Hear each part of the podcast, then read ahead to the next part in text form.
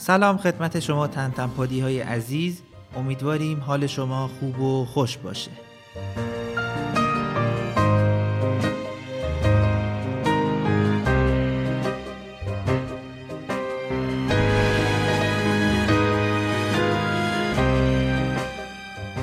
امروز کنار شما هستیم با اپیزود شماره 8 از تنتنپاد. توی این قسمت قراره با هم بپردازیم به پنجمین کتاب از سری ماجراهای تنتن و میلو یعنی داستان گل آبی.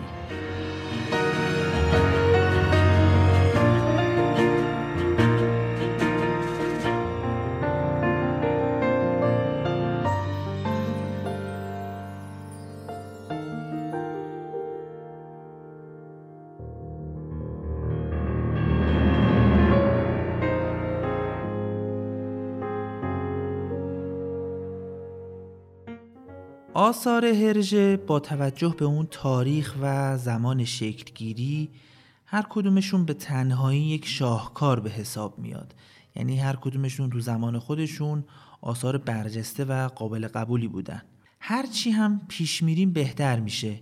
این رو در چند آثار اولیه میشه به خوبی حس کرد و دید. اینکه داستان به داستان پختگی ماجراهای تنتنومیلو بیشتر میشه. به عقیده عموم مخاطبین و منتقدین اگر سیر پیشرفت کتابهای تنتن رو در نظر بگیریم کتاب شماره پنج از داستانهای تنتن به اسم گل آبی یا در بعضی ترجمه ها نیلوفر آبی و به انگلیسی بلو لوتوس اولین نقطه عطف ماجراهای تنتنومیلو به حساب میاد. کلمه بلولوتوس هم که در انگلیسی به معنی همون گل نیلوفر آبی هست که البته از لحاظ علمی انواع و اسامی مختلفی داره. اینجا همون به طور ساده نام گل نیلوفر آبی مد نظر هستش. هرژه توی این داستان دیگه از ایده پردازی های هفتگی استفاده نکرده. برای اولین بار می‌خواد ساختار بده داستانش رو و روی یک نظم و اصولی پیش ببره. این داستان رو می‌تونیم اولین ماجرای دو قسمتی بدونیم. داستانی که شروعش از کتاب قبلی کتاب شماره چهار یعنی سیگارهای فرعون بود دنبال کردن اون سرنخها و غذایا تنتن رو به کتاب جدید میاره و قرار اینجا این پرونده در کتاب پنج بسته بشه. بهار سال 1934 میلادی هرژه اعلام می‌کنه که سیر اتفاقات تنتن قرار کشیده بشه به کشور چین. یعنی تنتن بعد از اون اتفاقات و ماجراهای کتاب قبلی که خیلی هم پرتلاتون بود از مصر شروع کرد در ادامه به عربستان و هند رسیدش. الان می‌خواد از هند بره به کشور چین. در واقع بعد از اون ملاقات تنتن با اون شخصی که از شانگهای اومده بود و اتفاقاتی که افتاد تنتن متوجه میشه که ادامه این ماجراجویی به سمت چین هست. ما در کتاب های قبلی اشاره کردیم و در مورد این موضوع صحبت کردیم که اون نکته منفی و زاویه تاریک چهار تا کتاب قبلی می‌تونه این باشه که هرژه گرفتار روایت کلیشه‌ای شده بود. یعنی اون تصورات و کلیشه‌ای که در بازه زمانی 1920 الی 1940 میلادی رایج بود. اما دهه های 1920 و 1930 ما با چه چیزهایی روبرو بودیم که در آثار هرژه نمایان شد؟ مثلا میشه به بلشویک های شوروی اشاره کرد که خیلی خبیس و ظالم هستند یا آفریقایی های عقب مونده و تو خور. همشون یا اکثرشون هم مستعمره اروپایی ها همینطور آمریکایی ها گرفتار نظام کپیتالیستی و گنگسترها هستند حتی سرخ پوست ها هم از قلم هرژه بی نصیب نموندن. ما توی داستان تنتن در آمریکا می‌بینیم که سرخ پوست ها هم افراد سادلو و تو سریخوری هستن. خب این چیزا شاید تو اون زمان ها رایج بوده باشه اما در همون زمان هم یعنی مثلا دهه 1930 میلادی بودن افرادی و منتقدانی که مخالف این موضوع ها باشن.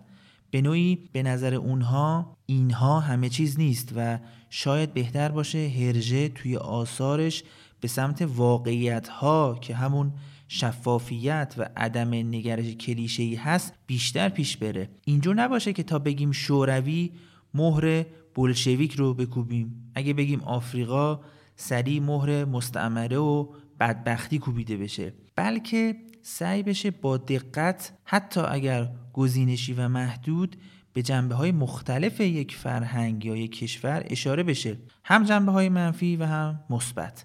در واقع شفافیت و واقعیت مد نظره. حالا با توجه به این مطالبی که گفتیم بریم بشنویم که هرژه چجوری به جامعه چین و فرهنگ این کشور ورود می‌کنه. اگه خاطرتون باشه توی اپیزود شماره 3 که در مورد کتاب تنتن در کنگو هست به مبلغهای مسیحی که از بلژیک میرن به کشورهای دیگه اشاره کردیم. حالا خاصتا اونجا در مورد یکی از مستعمره های بلژیک که همون کنگو باشه صحبت شد. اما کشیش ها و یا مبلغ های مسیحیت به کشورهای دیگه هم می‌رفتن. من جمله شرق قاره آسیا که نقطه بولد و پرجمعیت ترین ناحیه اونجا طبیعتا کشور چین هستش. کشیش هایی که به چین رفت آمد داشتند یا در چین مستقر بودند آموزش ها و مباحث مختلفی رو برای چینی ها ارائه می اون چینی هایی که این آموزش ها رو واقعا دنبال می‌کردند و با جدیت پیگیر درس و آموزش و علوم مختلف بودن می‌شد که این هماهنگی رو کرد این افراد بیان به خود کشور بلژیک و در واقع به نوعی ادامه تحصیلات یا ادامه فراگیری علوم رو در مدارس یا دانشگاه بلژیک بگذرونن. توی یکی از این مراکز آموزشی کاتولیک توی بلژیک که دانشجو یا هنرجوهای خارجی هم داشت به اسم دانشگاه لوون یا دانشگاه کاتولیک لوون در شهر لوون یک کشیشی بود به اسم آقای گوست یا گاست در سمت مسئول هنرجوهای چینی. حالا به زبان ساده بگی مدیر گروه دانشجوهای چینی. یکی از افرادی که واقعا علاقمند بود داستان جدید تنتن یعنی داستان گل آبی که قرار توی چین اتفاق بیفته داستان بینقصی باشه همین شخص یعنی کشیش گست بود یعنی مدیر گروه دانشجوهای چینی. این کشیش آقای گست پیرامون همین قضیه با هرژه ارتباط می‌گیره. یک سری نامنگاری ها و مکاتبات بینشون رد و بدل میشه. در نهایت برای اینکه هرژه هرچه بهتر بتونه کشور چین و فرهنگ این جامعه رو بشناسه و نشون بده این بند خدا هرجه رو وصل می‌کنه به یه دانشجوی چینی توی دانشکده هنرهای زیبا در شهر بروکسل.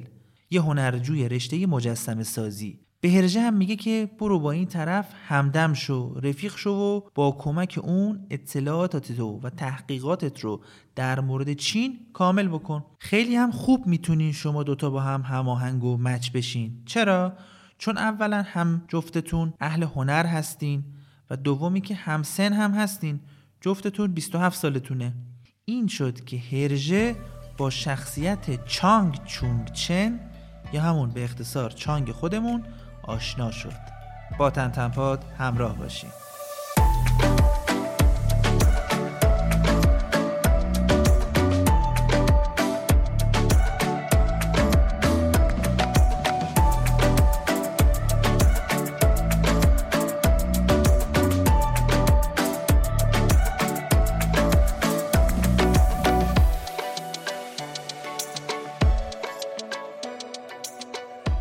آشنایی هرژه با چانگ چونگ چن که از این به بعد بهش میگیم چانگ گویا که برای هرژه دروازه جدیدی بود به سمت دانش و هنر. هرژه میگه که تا قبل از اینکه با چانگ آشنا بشم اطلاعات واضح و دقیقی از چین و فرهنگ چینی نداشتم. در گذشته یه سری وقایع و اتفاقاتی که در مورد چین یا در خاک کشور چین بوده اخبارش و گزارشاتش به من می‌رسید و همونهای ذهنیتی برای من در مورد چین ایجاد کرده بود که اتفاقا هم جالب نبود.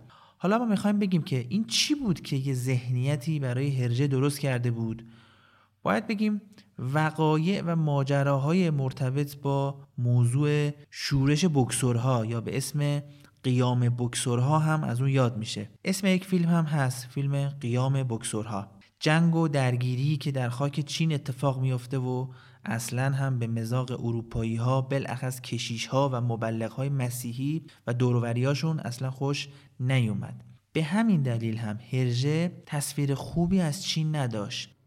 این ماجرای شورش بکسورها یا قیام بکسورها توی کتاب گل آبی صفحه 43 بهش اشاره میشه. اگر این نکات رو دوست دارید می‌تونید خودتون تو صفحه 43 ببینید و البته تو اینترنت هم جداگانه گوگل کنید و برای اطلاعات خودتون در موردش بیشتر بخونید. از کلیدواژه های انگلیسی Boxer Rebellion یا Boxer Uprising می‌تونین استفاده کنید. اما دوستی و آشنایی با چانگ کاملا ورق رو برگردوند.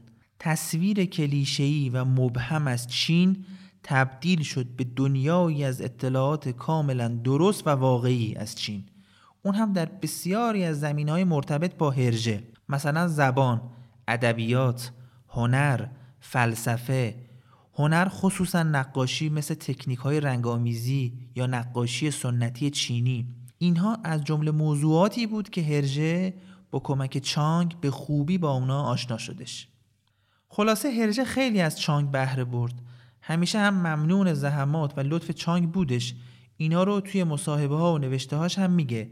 مثلا میگه که چانگ یه پسر استثنایی بود که من رو با شعر و ادب چین آشنا کرد. کمک های چانگ بودش که باعث شد من به هنگام شکل دادن داستان گل آبی با یک دنیای جدید که همون فرهنگ چینی باشه آشنا بشم.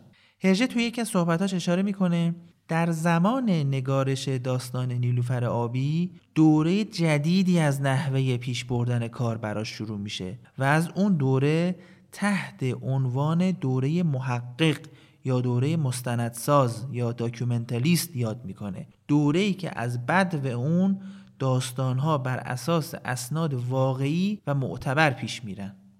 خلاصه این شد که بین هرژه و چانگ یک دوستی عمیق شکل گرفت. هرژه هم به پاس حداقل بخشی از زحمات چانگ یکی از کارکترهای مهم داستان جدیدش رو به چانگ اختصاص میده. همه طرفدارای تنتن هم شخصیت چانگ رو توی داستان گل آبی یا نیلوفر آبی دیدن و می‌شناسن.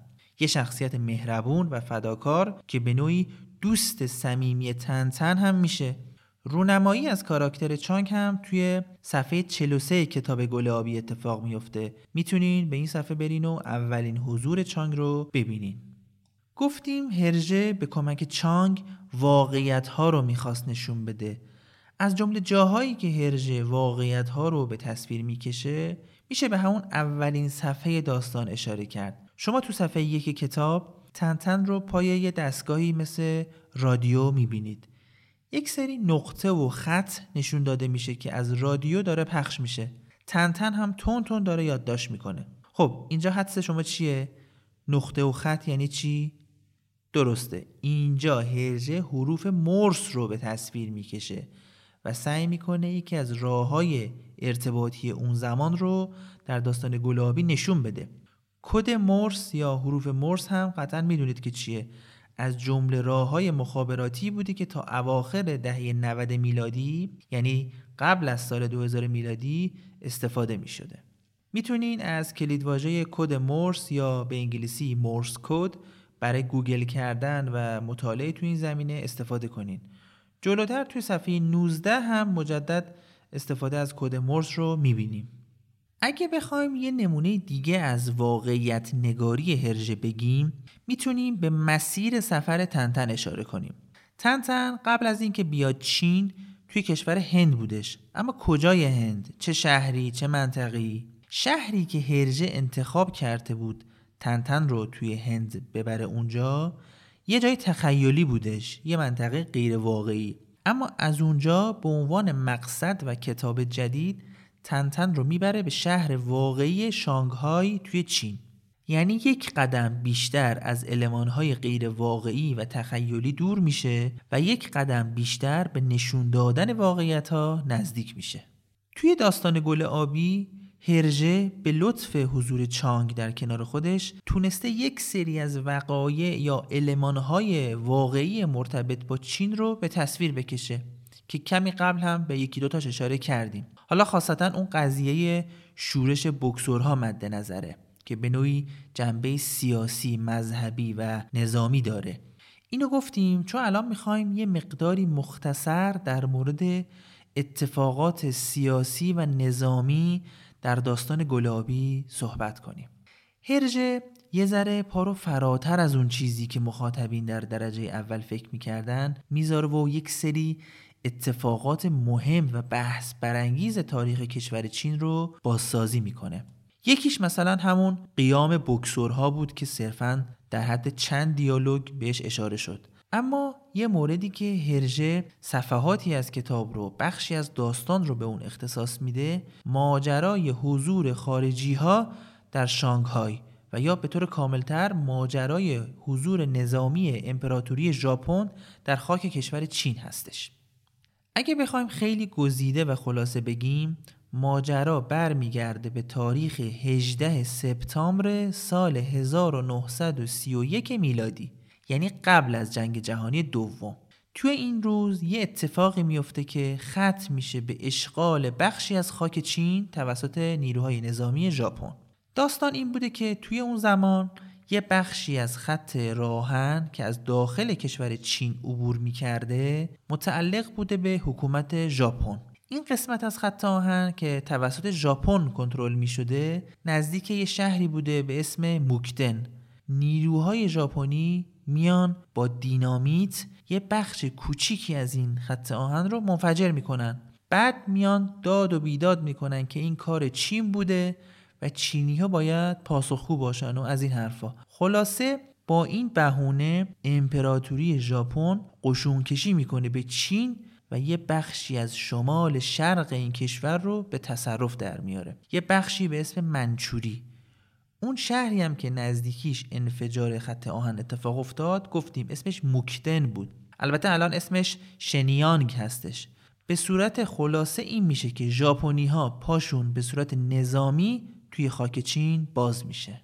حالا اینکه چرا امپراتوری ژاپن به دنبال اومدن توی خاک چین بوده و چه ماجراهایی قبل از این اتفاق بوده و چه قضایایی بعد از این اتفاق وجود داشته و رخ داده اینها دیگه مطالعاتی است که ما به عهده علاقمندان می‌ذاریم. شما می‌تونید این اتفاق یا ماجرا رو با کلیدواژه حادثه موکدن یا حادثه منچوری یا به زبان انگلیسی Mukden Incident یا Manchurian Incident گوگل کنید و در موردش بیشتر بخونید. خب حالا که از این ماجرا مطلع شدین بریم با هم اون بخشی از کتاب که به این اتفاق اشاره داره رو ببینیم. توی کتاب گل آبی صفحه 21 می‌بینیم که میتسوهیراتو میاد با همدستی یکی دو نفر دیگه خط آهن رو منفجر می‌کنه. همینجا توی پرانتز بگیم که ماشینی که تو صفحه 20 و 21 مشاهده می‌کنین تن تن پشت ماشین پنهان شده و میتسوهیراتو داخل خودرو نشسته مدل یا ماکت این ماشین توسط کمپانی مولینسار بلژیک ارائه شده و الان توسط فروشگاه تنتن سنتر عرضه میشه. اگر علاقمند هستید ماشین های تنتن رو جمع آوری کنین می‌تونین این خودرو رو با فیگورهای داخلش که شامل تنتن و میتسوهیراتو و بقیه میشه از فروشگاه تن‌تن center تهیه کنین. وبسایت فروشگاه تن‌تن center هم که تین تین سنتر دات آی آر و آیدی page اینستاگرام Tintin Center هستش. خب داشتیم به انفجار راه‌آهن توی صفحه 21 اشاره می کردیم این همون صحنه ای هستش که هرژه با الهام از حادثه منچوری یا حادثه موکدن که در سال 1931 اتفاق میفته خلق می‌کنه. تو صفحه بعدیش هم یعنی صفحه 22 لشکرکشی ژاپن رو می‌بینیم که با سربازها و قطار و کشتی جنگی میان به سمت چین. همینجا تو این صفحه بد نیست اشاره کنیم که این قطار نظامی یا جنگی که تو این صفحه می‌بینید یا مثلا ماشین زرهی یا زره پوش که تو صفحه 28 و صفحه 40 کتاب هست اینها هر دو بر اساس نمونهای حقیقی ساخته شدن. یعنی در دنیای واقعی هم این وسایل نقلیه نظامی وجود داشته. اون قطار زرهی ژاپنی یا قطار زره پوش که توی صفحه 22 هست دقیقا توی سال 1931 که گفتیم ارتش امپراتوری ژاپن وارد چین شد توی اون عملیات بوده و استفاده شده. می‌تونید گوگل کنید و نمونه واقعی رو ببینید. اون خودروی زرهی ژاپنی هم توی صفحه 28 و صفحه 40 هم گویا هرژه از یک خودروی زرهی ارتش فرانسه الهام گرفته. توی مستندات هرژه عکس هایی از یک خودروی زرهی فرانسوی وجود داشته که دقیقا مشابه این ماشین ژاپنی هستش. با تنتنپاد همراه باشین.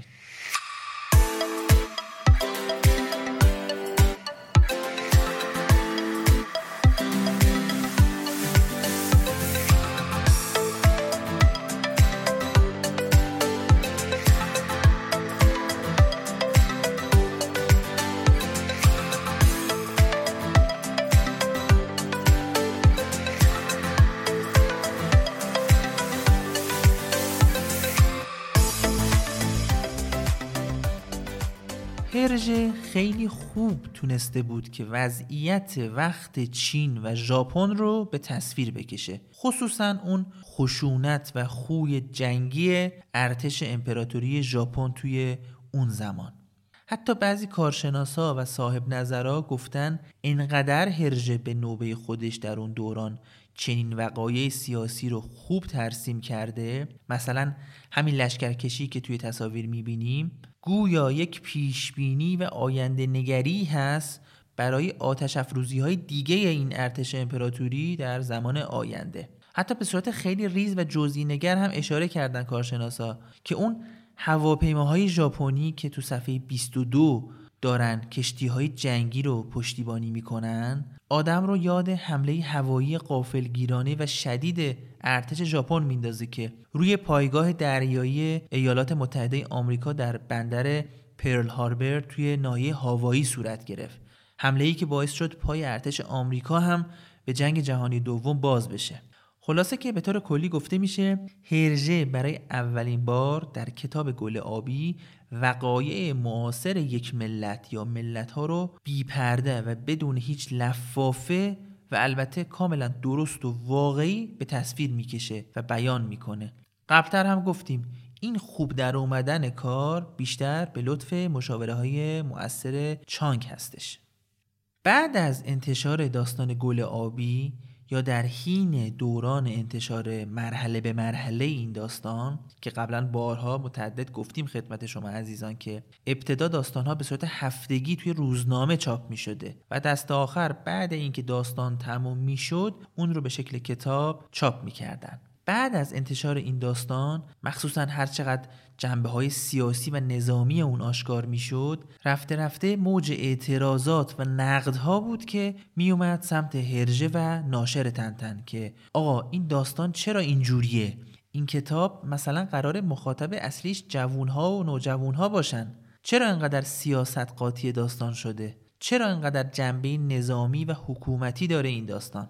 توی بلژیک خیلی سر و صدا شد. حتی ژنرال های ارتش بلژیک به ناشر تنتن و خود نویسنده که هرژه باشه تذکر دادن که این اثر شما یه داستان برای بچه ها نیست بلکه یک مسئله و مشکل برای آسیا هست. یعنی دارین برای قاره آسیا داستان درست می‌کنین.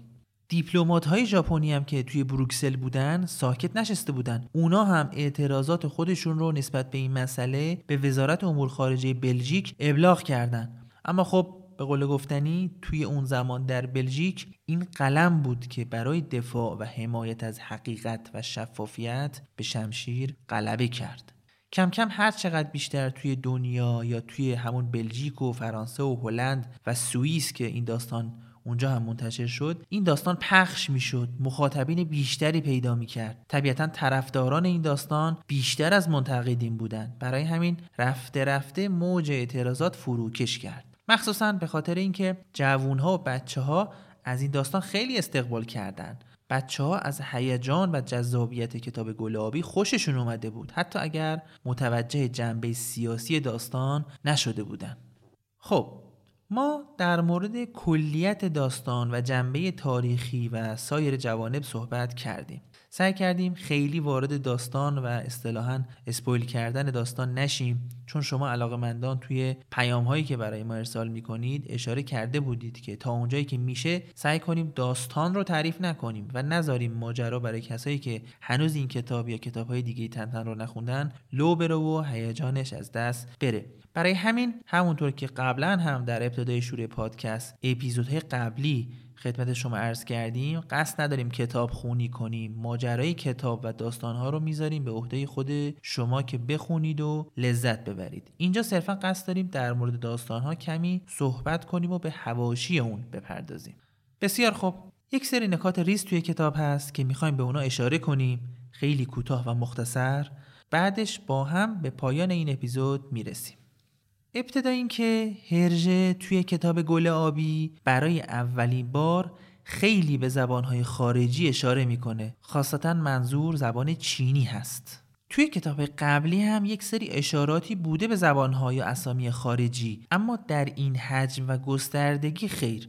فقط برای اولین بار توی کتاب شماره پنج هست که یک زبان خارجی منظور زبان غیر فرانسوی به صورت متعدد توی داستان دیده میشه. علاوه بر حجم استفاده از زبان چینی دقت و صحت این زبان هم جالب توجه هست. یعنی میشه گفت تمامی تصاویری که توی داستان دارای نوشتار زبان چینی هستند همه کاملا درست و صحیح و معنادار هستند این مطلب قابل توجهیه. چون هرژه توی یک سری از صحنه ها از کتاب های قبلی یک سری علامت ها و نوشته های نامفهوم رو به جای یک زبان خارجی جا می‌زنه. اما اینجا توی این داستان نه. توی این داستان جملات درست و معنادار هستند مثلا می‌تونیم به تصویر زیبا و واقعی صفحه 6 کتاب اشاره کنیم. هرژه اینجا یک کوچه یا خیابون رو نشون میده که انواع و اقسام المانها یا نمادهای کشور چین در اون وقت رو به تصویر کشیده. اون پارچه ها یا بنرهایی که توی تصویر دیده میشه همه جملاتی به زبان چینی هستند و معنی دارند و از روی نمونه های واقعی الهام گرفته شده. یا مثلا برای نمونه توی صفحه های 5 7 8 صفحه 18 صفحه 25 یا صفحه های دیگه انواع نمونه ها از زبان چینی رو می‌بینید که به تصویر کشیده شده. توی صفحه 26 و 27 گیت یا دروازه هایی رو می‌بینید که به نوعی محل ورود و خروج شهر شانگهای هست. توی داستان این ایستای بازرسی یا این گیت ها محلی شده برای کنترل عبور و مرور. بلکه بتونن خلافکارها یا مزنونین رو دستگیر کنند شما خاصتا عکس یا پوستر تنتن هم می‌بینید که روی دیوار چسبونده شده و برای دستگیریش یا اطلاع از محل پنهان شدنش جایزه تعیین شده. در دنیای واقعی توی اون زمان چنین دروازه هایی توی شهر شانگهای وجود نداشته. هرژه این دروازه یا گیت ها رو قرار داده تا اینکه بتونه هیجان یا چالش داستان رو بالاتر ببره. برای اینکه مثلا کار تنتن یه ذره سخت بشه و همونطور که گفتیم داستان هیجانی تر بشه. اما حالا که این دروازه در دنیای واقعی توی شانگهای وجود نداره هرژه اینو از کجا آورده؟ کجا دیده؟ از کجا الهام گرفته؟ در جواب باید بگیم هرژه خیلی راه دوری نرفته. از همون داخل کشور چین از یه شهر دیگه چنین دروازه‌ای رو الهام گرفته و اینجا توی شانگهای استفاده کرده. اما اون شهر کجاست؟ پایتخت چین یعنی شهر پکن. البته پکن و شانگهای خیلی هم نزدیک نیستن. حدود 1200 کیلومتر فاصله دارن و با هواپیما حدود دو تا سه ساعت پرواز هست. در زمانهای قدیم شهر پکن دور تا دورش دیوارها و گیت هایی داشته که عبور و مرور از طریق این گیت ها انجام می شده هرژه با استفاده از تصاویر واقعی این گیت ها از شهر پکن برای شهر شانگهای هم به صورت مجازی چنین دروازه ای رو قرار میده. وقتی تن‌تن می‌رسه شانگهای محل اقامتش یک هتل هست. شما این هتل رو توی صفحه پنج کتاب می‌بینید. اسم هتل هم هتل کانتیننتال هستش. اما کانتیننتال اسم ویرایش شده و جدیدی هست که برای این هتل انتخاب شده. اسم قبلی این هتل حذف شده. توی ویرایش قبلی یا نسخه قدیمی یوروپیان پالاس یا حالا تلفظ صحیح یوروپیان پلس بوده. اینجا هرژه یه سوتی یا گاف خیلی ریز و نچندان مهم داده که حالا از دید منتقدین دور نمونده. و اون سوتی چیه؟ شما توی صفحه دوازده می‌بینید که تنتن یه نامه یه تلگراف دریافت می‌کنه که تصویر این نامه اونجا توی صفحه دوازده معلوم هستش.